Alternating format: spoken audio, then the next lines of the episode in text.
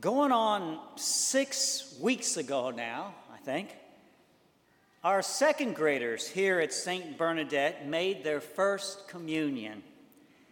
And this weekend, I'm quite excited that they will now have the opportunity for the first time in their lives to receive the precious blood of Christ as well.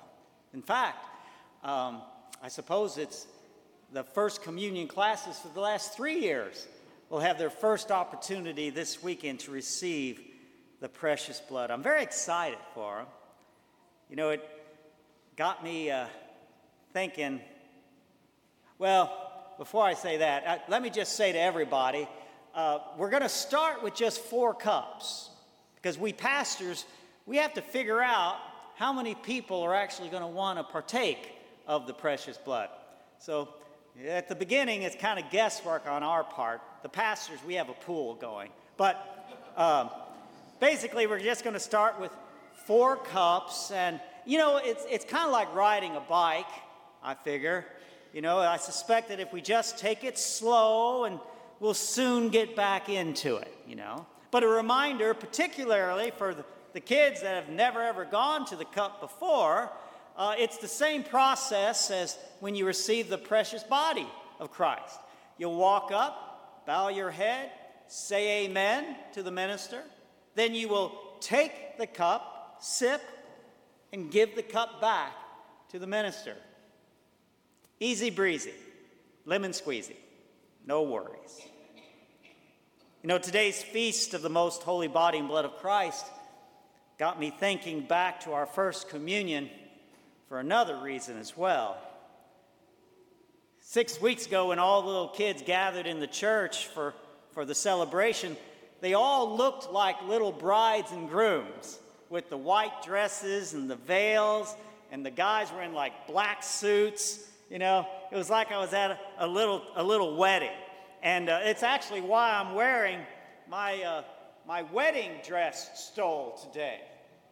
You might recall my, this was my mother's wedding dress sixty-five years ago. And then thirty years ago, she had it made into a stole when I got ordained. And I only bring it out now for special occasions.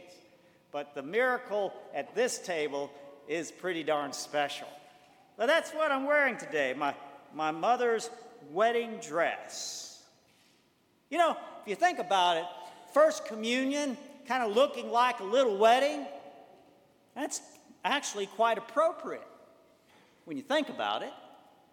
Because every time we gather for Mass, Jesus, like a faithful groom, gives himself completely to his bride, the church. Us. Now, when the kids asked me, well, how does that happen? How does Jesus give us himself in communion? Well, I showed them my transubstantiation box. Here it is right here. Now, in order to understand a, a big word like transubstantiation, you have to know a little bit of philosophy, actually. Which is why when you're going to be a priest, you have to first spend two years learning philosophy. Theology is built upon philosophy. And there's something in philosophy that has to do with this, and that it's the fact that every single thing is made up of what we call accidentals and substance. So the accidentals of bread, for instance, is like things like the bread's taste, its color, its texture, its sound when you're breaking it, the smell of it when it's cooking, uh, the temperature of it. All these things on the outside of the, the box, it's like the accidentals, right?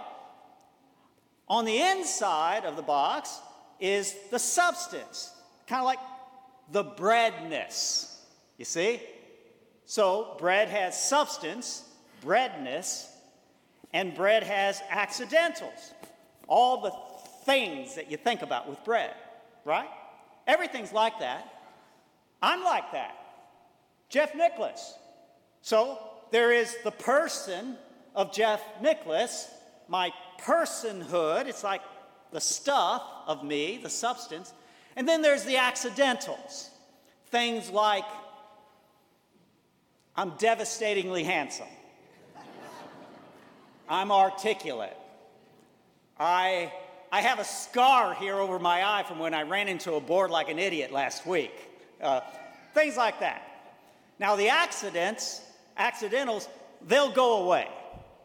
Trust me, everything I just said is going away quickly. But the substance, the, my personhood, that doesn't. You with me? So now you can call yourself a philosopher because you now understand one of the basic principles of philosophy. Well, this is what happens with the bread.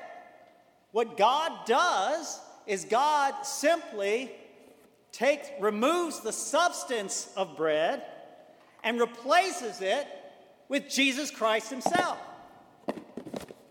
Just like that. It still has the same sound when you break it, the taste, the texture, the color, the temperature, the smell, the texture. All the accidentals of bread are there, but the breadness is gone. Its substance has been transformed by the presence of Christ. Hence, transubstantiation. You get it? The kids got it. It's really quite simple when you think about it. The bigger question a kid asks is, well, how can that happen? Well, that's a one-word answer. God. God. It's a miracle every time God does it. It's a miracle. But as I pray over it, perhaps the greater miracle is that God does it for us. You know, the challenge that I gave our First Communion class this year is the same challenge I would share with each of you all today. And that the challenge is this. Jesus gives himself completely to you in this Holy Communion. So will you give yourselves completely to Jesus in return? That's the challenge of communion. But Jesus helps us. The same evening when Jesus first gave us his body and blood and bread and wine transubstantiated, he also taught us how to give ourselves back to him completely. It's when he washed the feet of the disciples. Jesus teaches us that when we love like he loves, when I love like Jesus loves, I'm giving myself completely to Jesus through my love of others. And we here at Saint Bernadette know this to be very true. God chooses to get to us through us. Now, this takes sacrifice. It's hard. It's hard to love each other, to serve each other, to forgive each other, to die to self for each other. It's hard, but it's worth it. Jesus tells us as much today, as a matter of fact, when he says, I am the living bread that came down from heaven. Eating me places my life within you. And remaining in me leads to eternal life as I raise you on the last day. You know, the last thing I told our kids was that First Communion will always be a most special communion day in their lives. Kind of like the way a person's wedding day is never forgotten. You don't forget your First Communion day. I know I still remember mine. I suspect most of you remember yours as well. Yet, I told the kids, it will not remain your most important communion day. Just like a married person's most important day is how they live their vows today. so too our most important communion day will always be our most recent communion day. For this is how we remain one with Jesus now. Once again, then, let us become one with Christ the Lord.